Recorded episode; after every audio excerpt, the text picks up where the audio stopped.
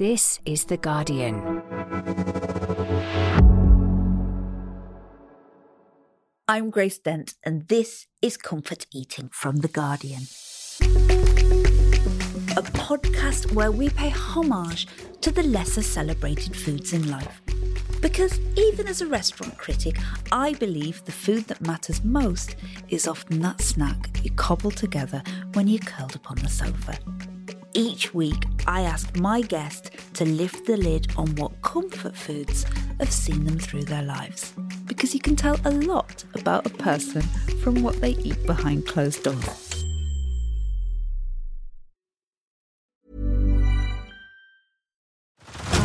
Head over to Hulu this March, where our new shows and movies will keep you streaming all month long. Catch the acclaimed movie All of Us Strangers, starring Paul Mescal and Andrew Scott.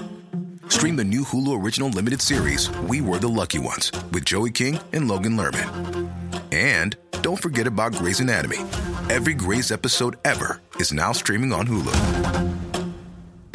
So, what are you waiting for?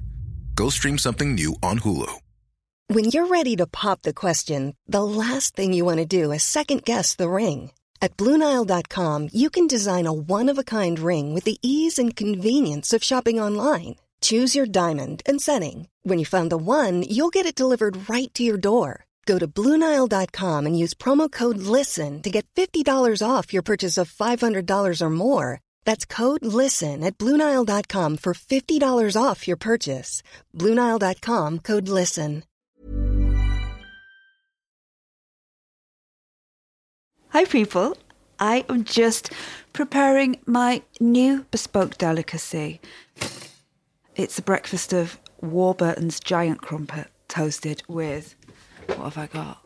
I'm going to have spready cheese and a sweet chili sauce.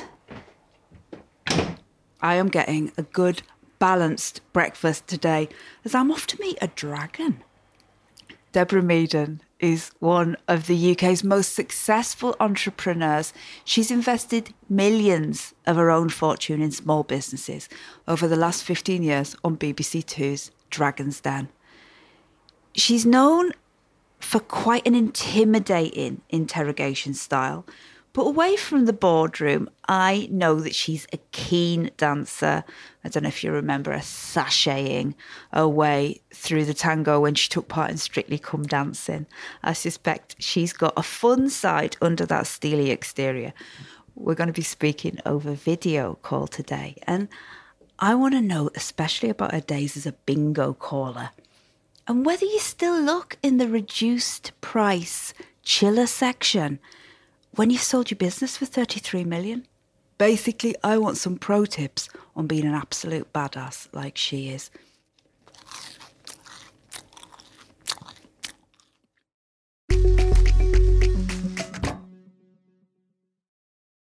Deborah Meaden, welcome to Comfort Eating. Oh, thank you very much for inviting me. What a great what a great thing to do. Comfort eat. It's so lovely to see you. I haven't seen you face to face for some years. Did I once meet you at an Attitude Awards? Oh gosh, you've got a good memory. We sat on the same table. I remember sitting on that awards ceremony table, Attitude Awards, and Abigail Clancy was sitting between us. And she was so beautiful and slim and elegant. And I was so relieved when she picked up a big piece of bread and buttered it thickly and shoved it in her mouth. Well, relieved, but also a bit annoyed because truly, if you or I had done that, it would physically instantly gone onto our hips. But Abby, she can eat anything. so, this podcast is a chance for me to find out what famous faces eat in the privacy of their own home. And in your case, because you are known for being a successful and wealthy woman, I think many listeners will expect that you exist purely on a diet of truffle. Tell me, Deborah, what are you presenting me with today? Well, I'm presenting you with probably my favourite food combination of all time, and that is sausages with marmite spread on top of them. no. Yes. I can smell it the moment I've picked it. Oh. Don't you like Marmite? You a Marmite eater? I mean, I do. I like Marmite butter. That's a very fancy thing in restaurants now. Marmite butter. Oh, really? I do like Marmite. Hmm.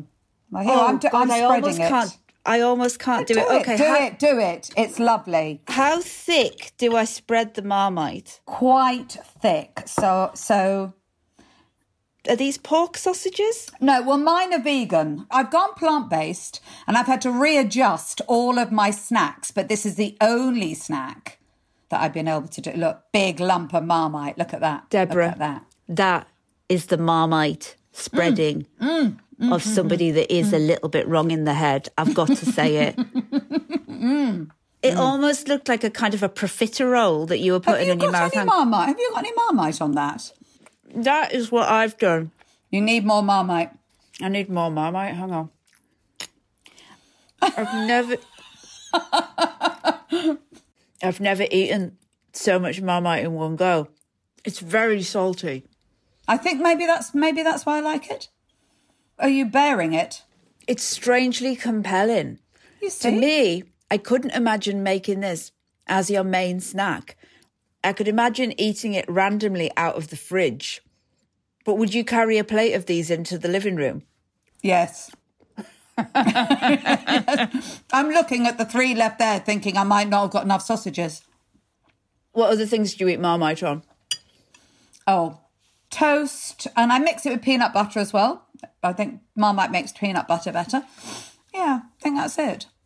Although I will have a Marmite, a cup of Marmite as a drink as well. So I do like a Marmite drink. Marmite with hot water. Mm-hmm. as a beverage. I can't believe I'm saying that out loud. Yes. and I'm pretty sure I've got Marmite drips down my chin now. I can't see myself. Have I? You absolutely haven't got Marmite.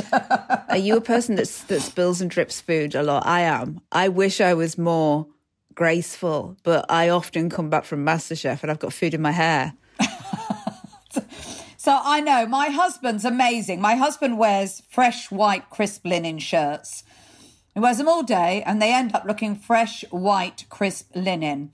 I get home and I think I look a little bit like Les Patterson. You can see my you can my journey of the day. What did I have for breakfast? What did I have for lunch? What did I have? You know, life's too short to keep your shirts white.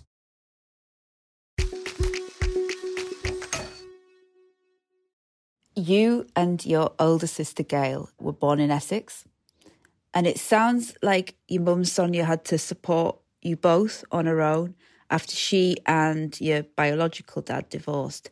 Tell me about your life when you were a young child. Well, actually, we were born, both Gail and I were born in Taunton completely coincidentally, but as very, very small, a, baby. Mum went down to Essex because she went where the work was. So um, she was working in the Butlins there in Clacton. And because she was working, single parent family, you know, she she was on her, she was 22 years old with two young children. That's quite something. And she was working crazy, crazy hours. And she obviously felt the best thing for us was to have some stability in our lives. So we went to live with a Auntie Angela and Uncle Derek, who weren't weren't related. I think Mum paid them to look after us, um, but she had four girls of her own, and uh, so there were four girls of her own, and then there was Gail and I in this tiny, tiny house in Belfield Avenue in Brightlingsea. Auntie Angela had she was probably five foot three, five foot four, dark curly hair, um, curly hair. Uncle Derek was, he must have been six foot two, six foot three, shock of white hair, a fisherman, and he used to take us winkling. Um, and and one of you know I'd sit on his shoulders or we'd take it in turns. We'd fight over who would sit on Uncle Derek's shoulders, and um, I, I remember it with amazing fondness. You know, I, when I think about why I love gardens, well, she gave us a little patch of the garden and we planted it up and we learnt about all the flowers and all that. And I, and I still remember flower names. You know, so she I think she sparked a lot of things that I love today. I think sparked back to um, Auntie Angela and Uncle Derek. I love those people um, from our past that we call auntie and uncle that were weren't really our aunties or uncles. It was just somebody that was close to us that your parents kind of said that we were auntie. we never you don't ask, do you? you don't ask. No. But do you know what I do you know what I really, really remember? And when I think now as an adult, Gail and I never felt that we weren't her children. You know, we, we used to get a Bunty comic and it went from the oldest girl down to the youngest. It wasn't her children first and then us. Absolutely an age order, you know. And I think that sense of fairness has really stuck with me.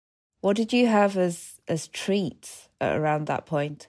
So we used to get sixpence pocket money, and I would go to the corner shop and buy a peppermint aero and some blackjacks. But in the house, there was always a pantry, and occasionally she'd open the door of the pantry, and we'd we'd be allowed raisins, currants, and raisins. You know, they weren't a thing. You know, they were like, "Oh, can we have some raisins?"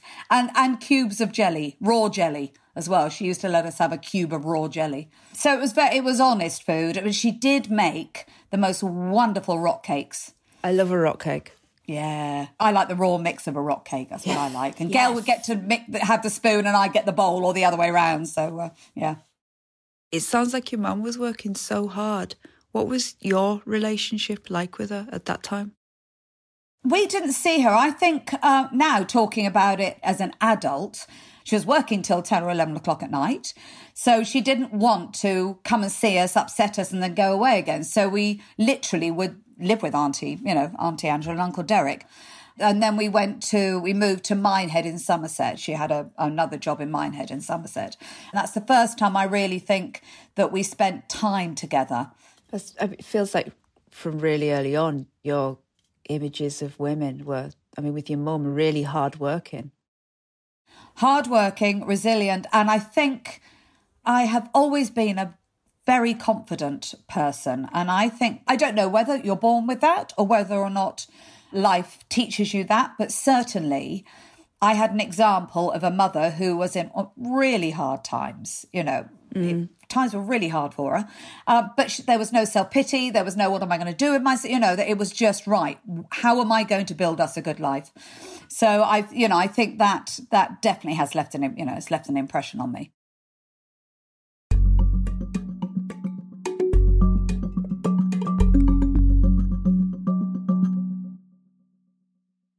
When you were seven, you were sent to boarding school. What kind of pupil were you? I should have loved school. I should have wanted to go to university, and I didn't. I didn't like school. I didn't like the restrictions. I don't like too many rules. I don't like. I never have. And I think boarding school just was full of things I couldn't do. You don't like rules? I'm not good at rules. I'm not good at well, no, I am if I understand them. But I was I must have been so annoying because I would even very, very tiny, I'd be forever. Why?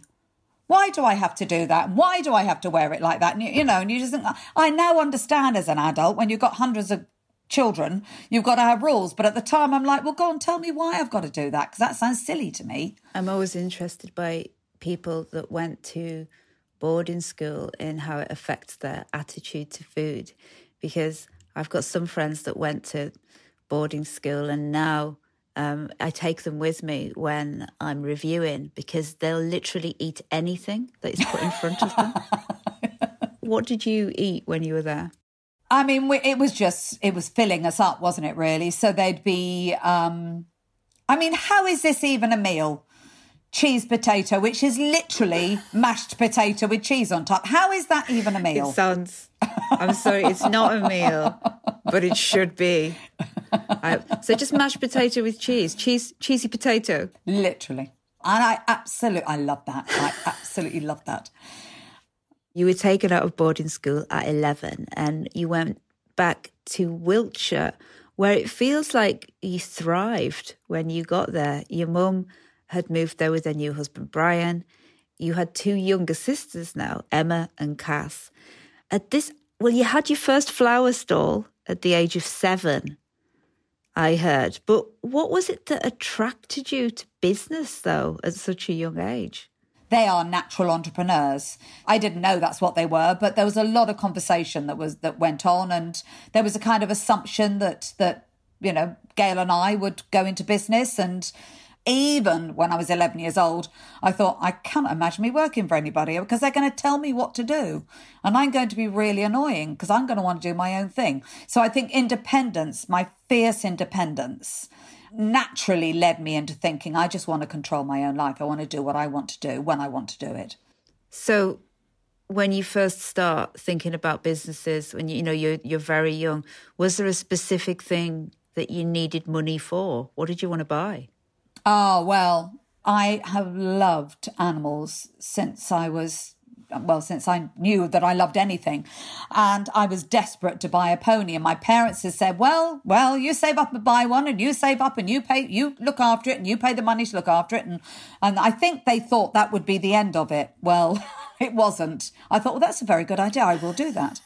um, so I, I, you know, I did. I, I, I, worked hard and pocket money and selling flowers and whatever, and I got my first fifty pound pony. And uh, and of course, I didn't. I didn't really have the money to look after it. We at one point it was living in the garden. Fifty quid pony. What was he called? Apollo. Apollo. Yeah. So you had him in the garden. Yeah. What did your parents say? They're a bit annoyed, but I think also kind of a bit pleased. And Gail, Gail did exactly the same thing, by the way. She went, no, she came back with several dogs in our life and came back with a horse. I think they were quietly pleased that we kind of got on and did stuff. You know, it was, uh, although they didn't really want us to. And we did take responsibility and we did get jobs to make sure that we could look after the horses and feed them or whatever. Um, so I think they were quietly pleased.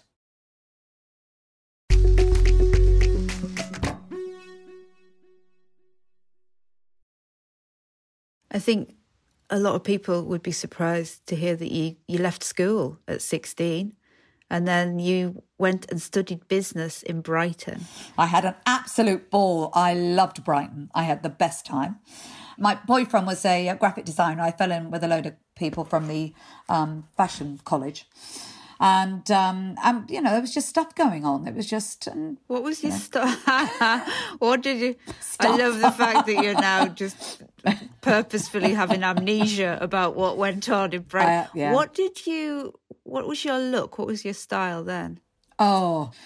I, I cringe now when I think of it. I bought myself a pair of pink satin harem pants, and I'm not tall, and harem pants are not great if you don't have really long legs. And I looked absolutely awful to the point at which it people were noticing it as I was walking down the road. And it was very clear because sometimes you can convince yourself that they think you look good. It was really clear that they didn't. so I, I think I wore them three times and that was it. Then by the age of 19, you left the UK altogether and you went to Milan. Why?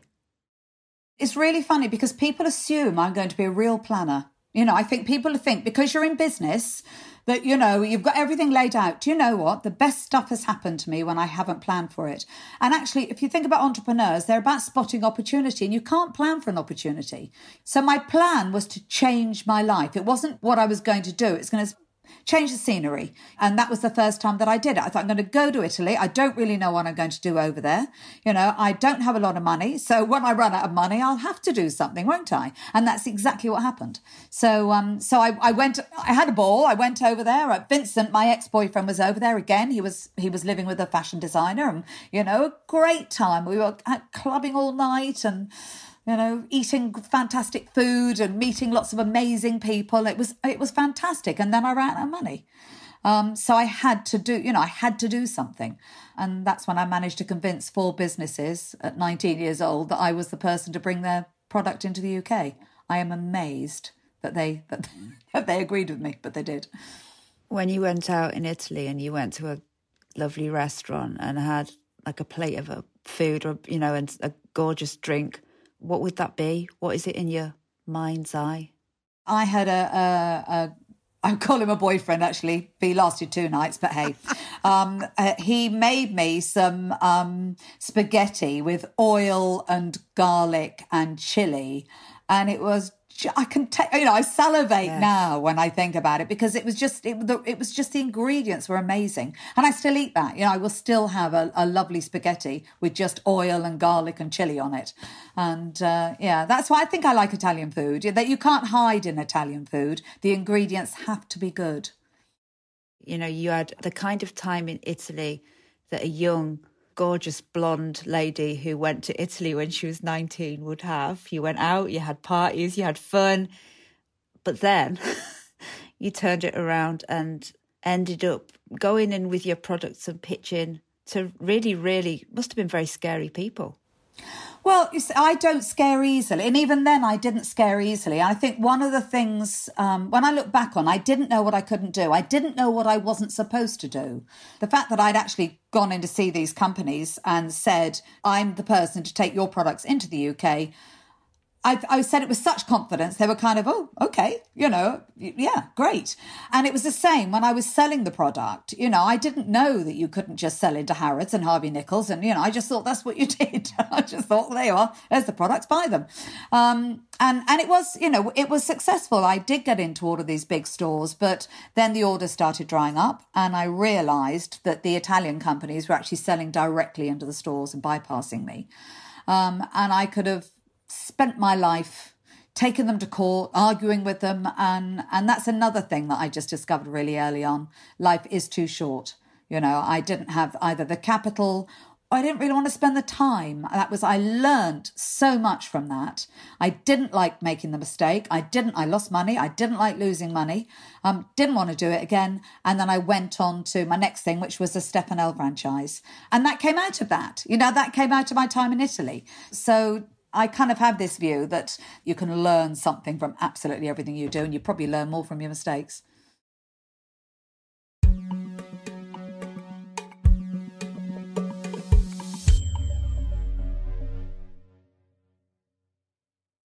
You come back from Italy and you run a variety of leisure businesses before coming to work for your family's holiday business, Weststar. Yeah. So when I came back from Italy and I was kind of treading water for a bit, I was offered a concession at Butlins in Minehead. And I thought, well, let's give it a go. This is, you know. Um, so I did. So I ran a prize bingo for three years, I think.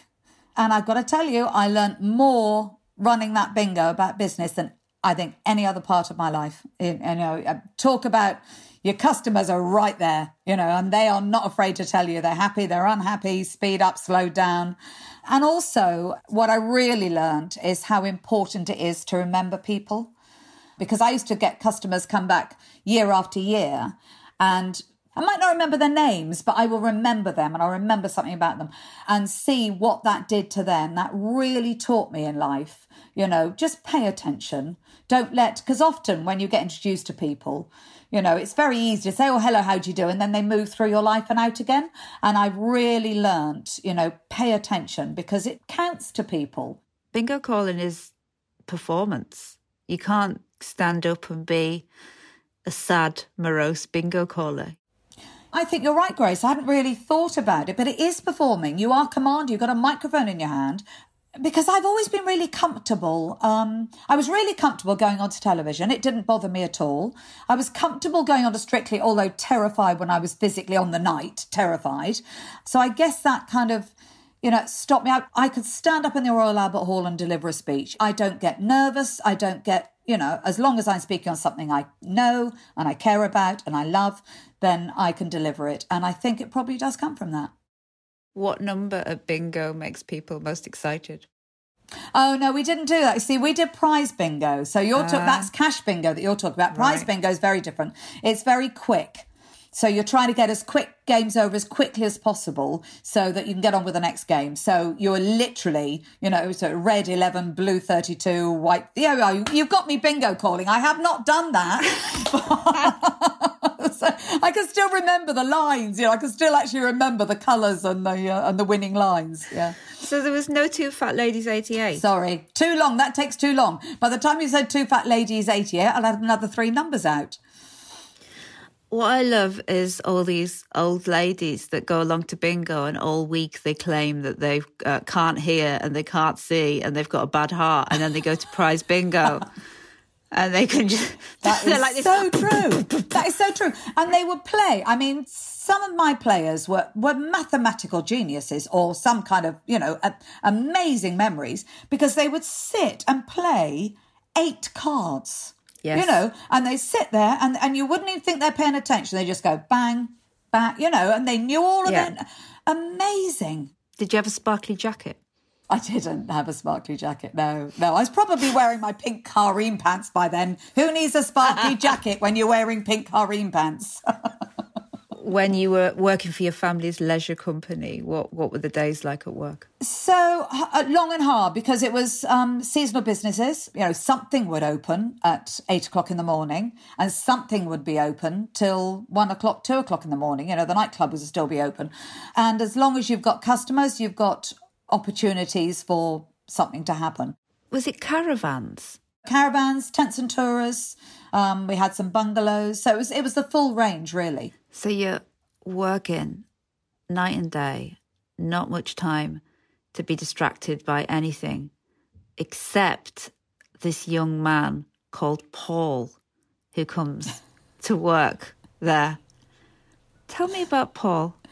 Um, so Paul was um, working for my father in his school in his um, uni break, so in his break from university.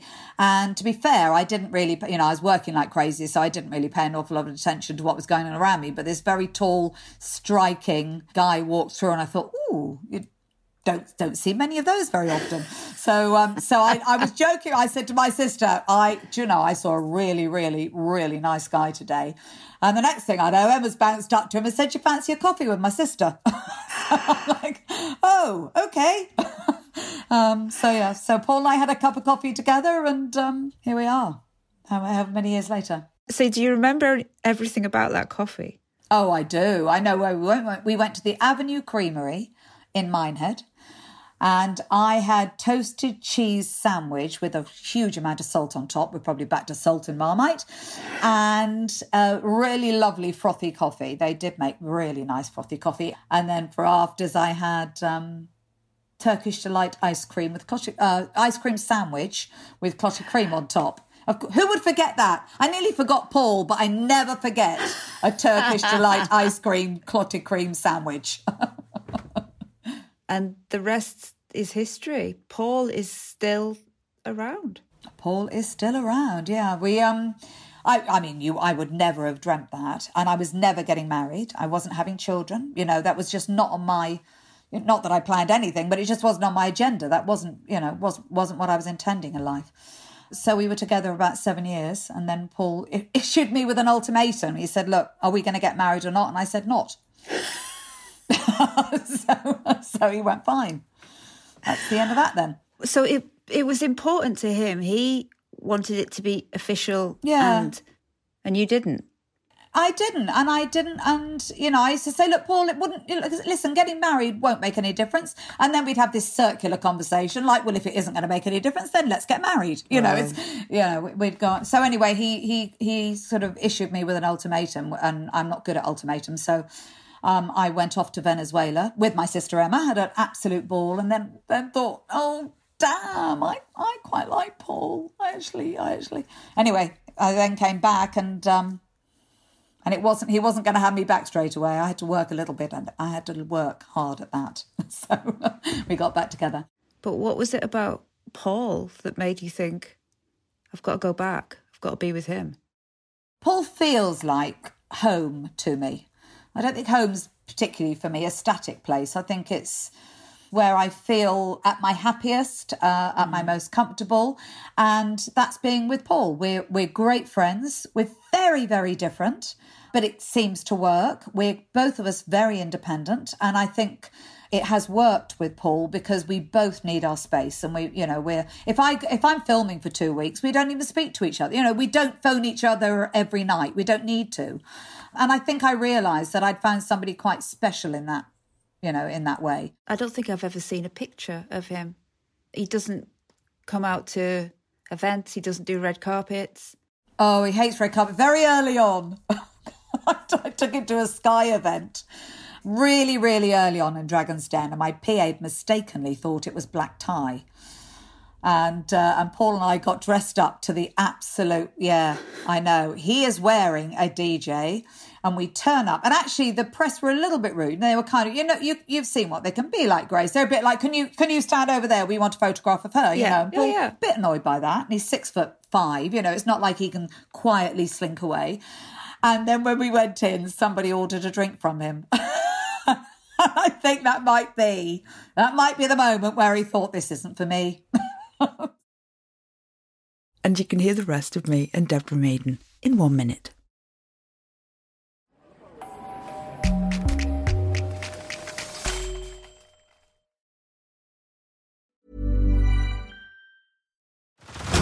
Head over to Hulu this March, where our new shows and movies will keep you streaming all month long. Catch the acclaimed movie All of Us Strangers, starring Paul Mescal and Andrew Scott. Stream the new Hulu original limited series We Were the Lucky Ones with Joey King and Logan Lerman. And don't forget about Grey's Anatomy. Every Grey's episode ever is now streaming on Hulu. So, what are you waiting for? Go stream something new on Hulu. Finding your perfect home was hard, but thanks to Burrow, furnishing it has never been easier. Burrow's easy to assemble modular sofas and sectionals are made from premium, durable materials, including stain and scratch resistant fabrics. So they're not just comfortable and stylish, they're built to last. Plus, every single Burrow order ships free right to your door. Right now, get 15% off your first order at burrow.com slash ACAST. That's 15% off at burrow.com slash ACAST.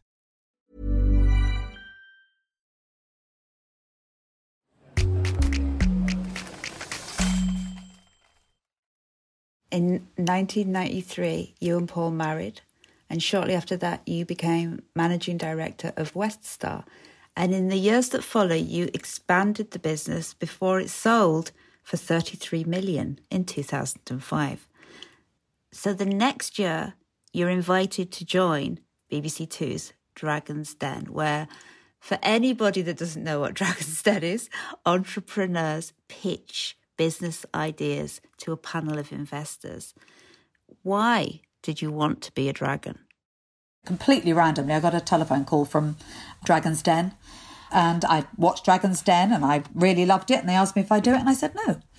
Um, I had built a very nice life out of the limelight. I really didn't want to have to start to behave in a different way or people have an opinion of me that, you know, that, well, I just didn't, I didn't want all that.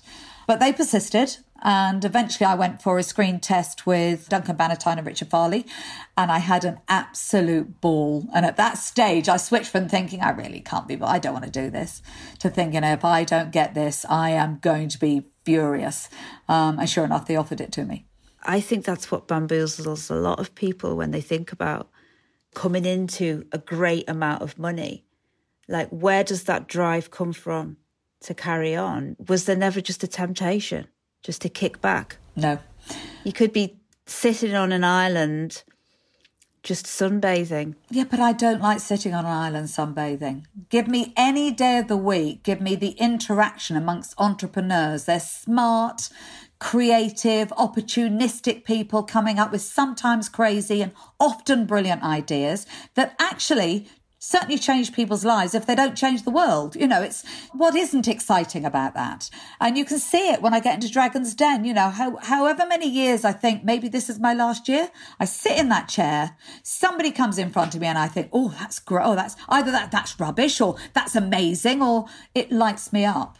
Business lights me up. It feels like it's not about the money. Well, it's easy to say it's not about the money when you made the money, because of course at one point it was definitely about the money. But it gets to a stage where I, am not being funny, but how much money do you need? Now, um, there are business opportunities that I don't care how many millions of pounds they would make me, I'm not interested. My money is not going to become my manager. It's not going to make me behave differently. When I'm on MasterChef, I always think I look a lot harder than I am and I always I worry, like I worry about them when they come in. I worry about them. So, do you think that you're edited in Dragon's Den fairly to look like you? Well, it is true that um, some of those pictures last three hours, and we do cut them an awful lot more slack than appears because but they have got to get their act together because business is tough. We're also judging how would you be in a difficult situation. So you know there there's a little bit more i always smile as people walk through the doors you know and if they stumble a bit one of us will say you know take a breath but only for so long because they do have to get their act together. Does it bother me how i'm edited? No it doesn't bother me because nobody is one thing And that me in the den is definitely me and it is definitely part of me, but it's only part of me. And I think that the longer I've been on television and the, the ways that people have seen me in different spaces, I think it's helped people understand that. I know we're actually meant to be talking about comfort foods, but I can't not ask. So, when you have a night out with the dragons, is it a fancy restaurant affair? Do you all go somewhere and have a private dining room or the chef's table? So, when we're filming, we go out every night together. So, I probably go out with the dragons more than I go out with anybody else. You know, 20 nights filming. It is posh. We generally go to the Ivy. We do get a private dining because, you know, it's quite difficult to eat with people coming up and pitching businesses to you. Yeah. But uh, it's also two minutes from the studios in Manchester. How do a bunch of dragons behave at dinner around a table? Is it is it one upmanship of things that you've done? Oh. Which one's the braggy one? Which one's the braggy one? Um, no one, nobody. We're all listen. We're all dragons. We're all equal. Honestly, there are no, there are no braggers. What's the point? I'm not so being. No. I'm not. I genuinely. What's the point? Do you share food?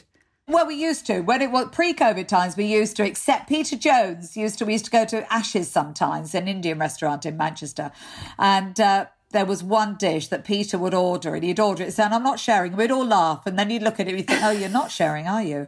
No, you're genuinely not sharing." so, yeah, when you're away from the spotlight, away from the cameras.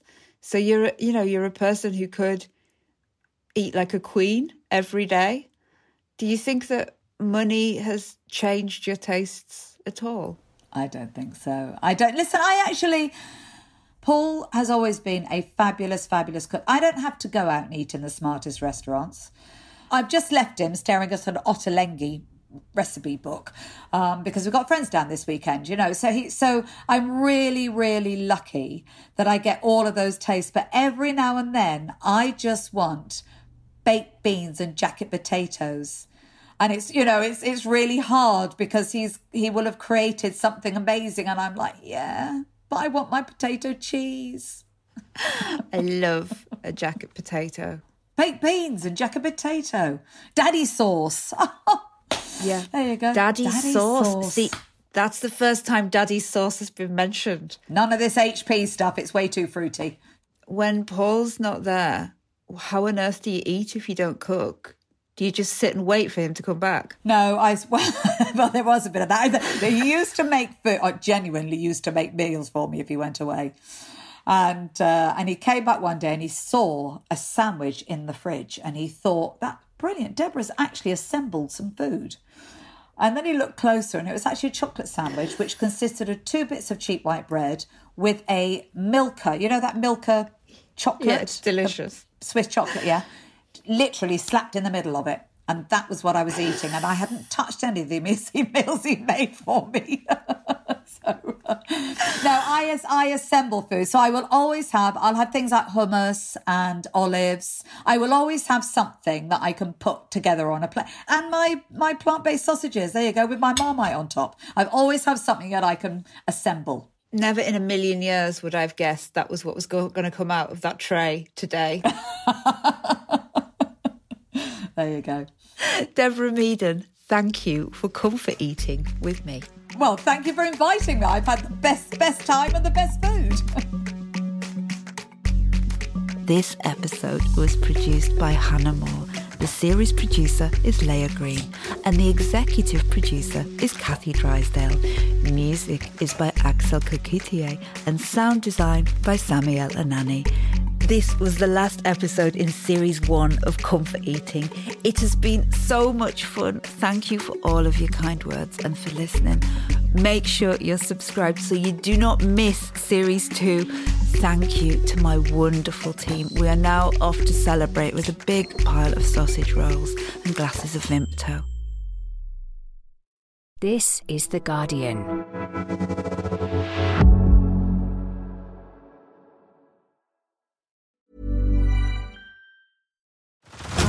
Head over to Hulu this March, where our new shows and movies will keep you streaming all month long. Catch the acclaimed movie All of Us Strangers, starring Paul Mescal and Andrew Scott. Stream the new Hulu original limited series, We Were the Lucky Ones, with Joey King and Logan Lerman. And don't forget about Grey's Anatomy. Every Grey's episode ever is now streaming on Hulu. So, what are you waiting for? Go stream something new on Hulu.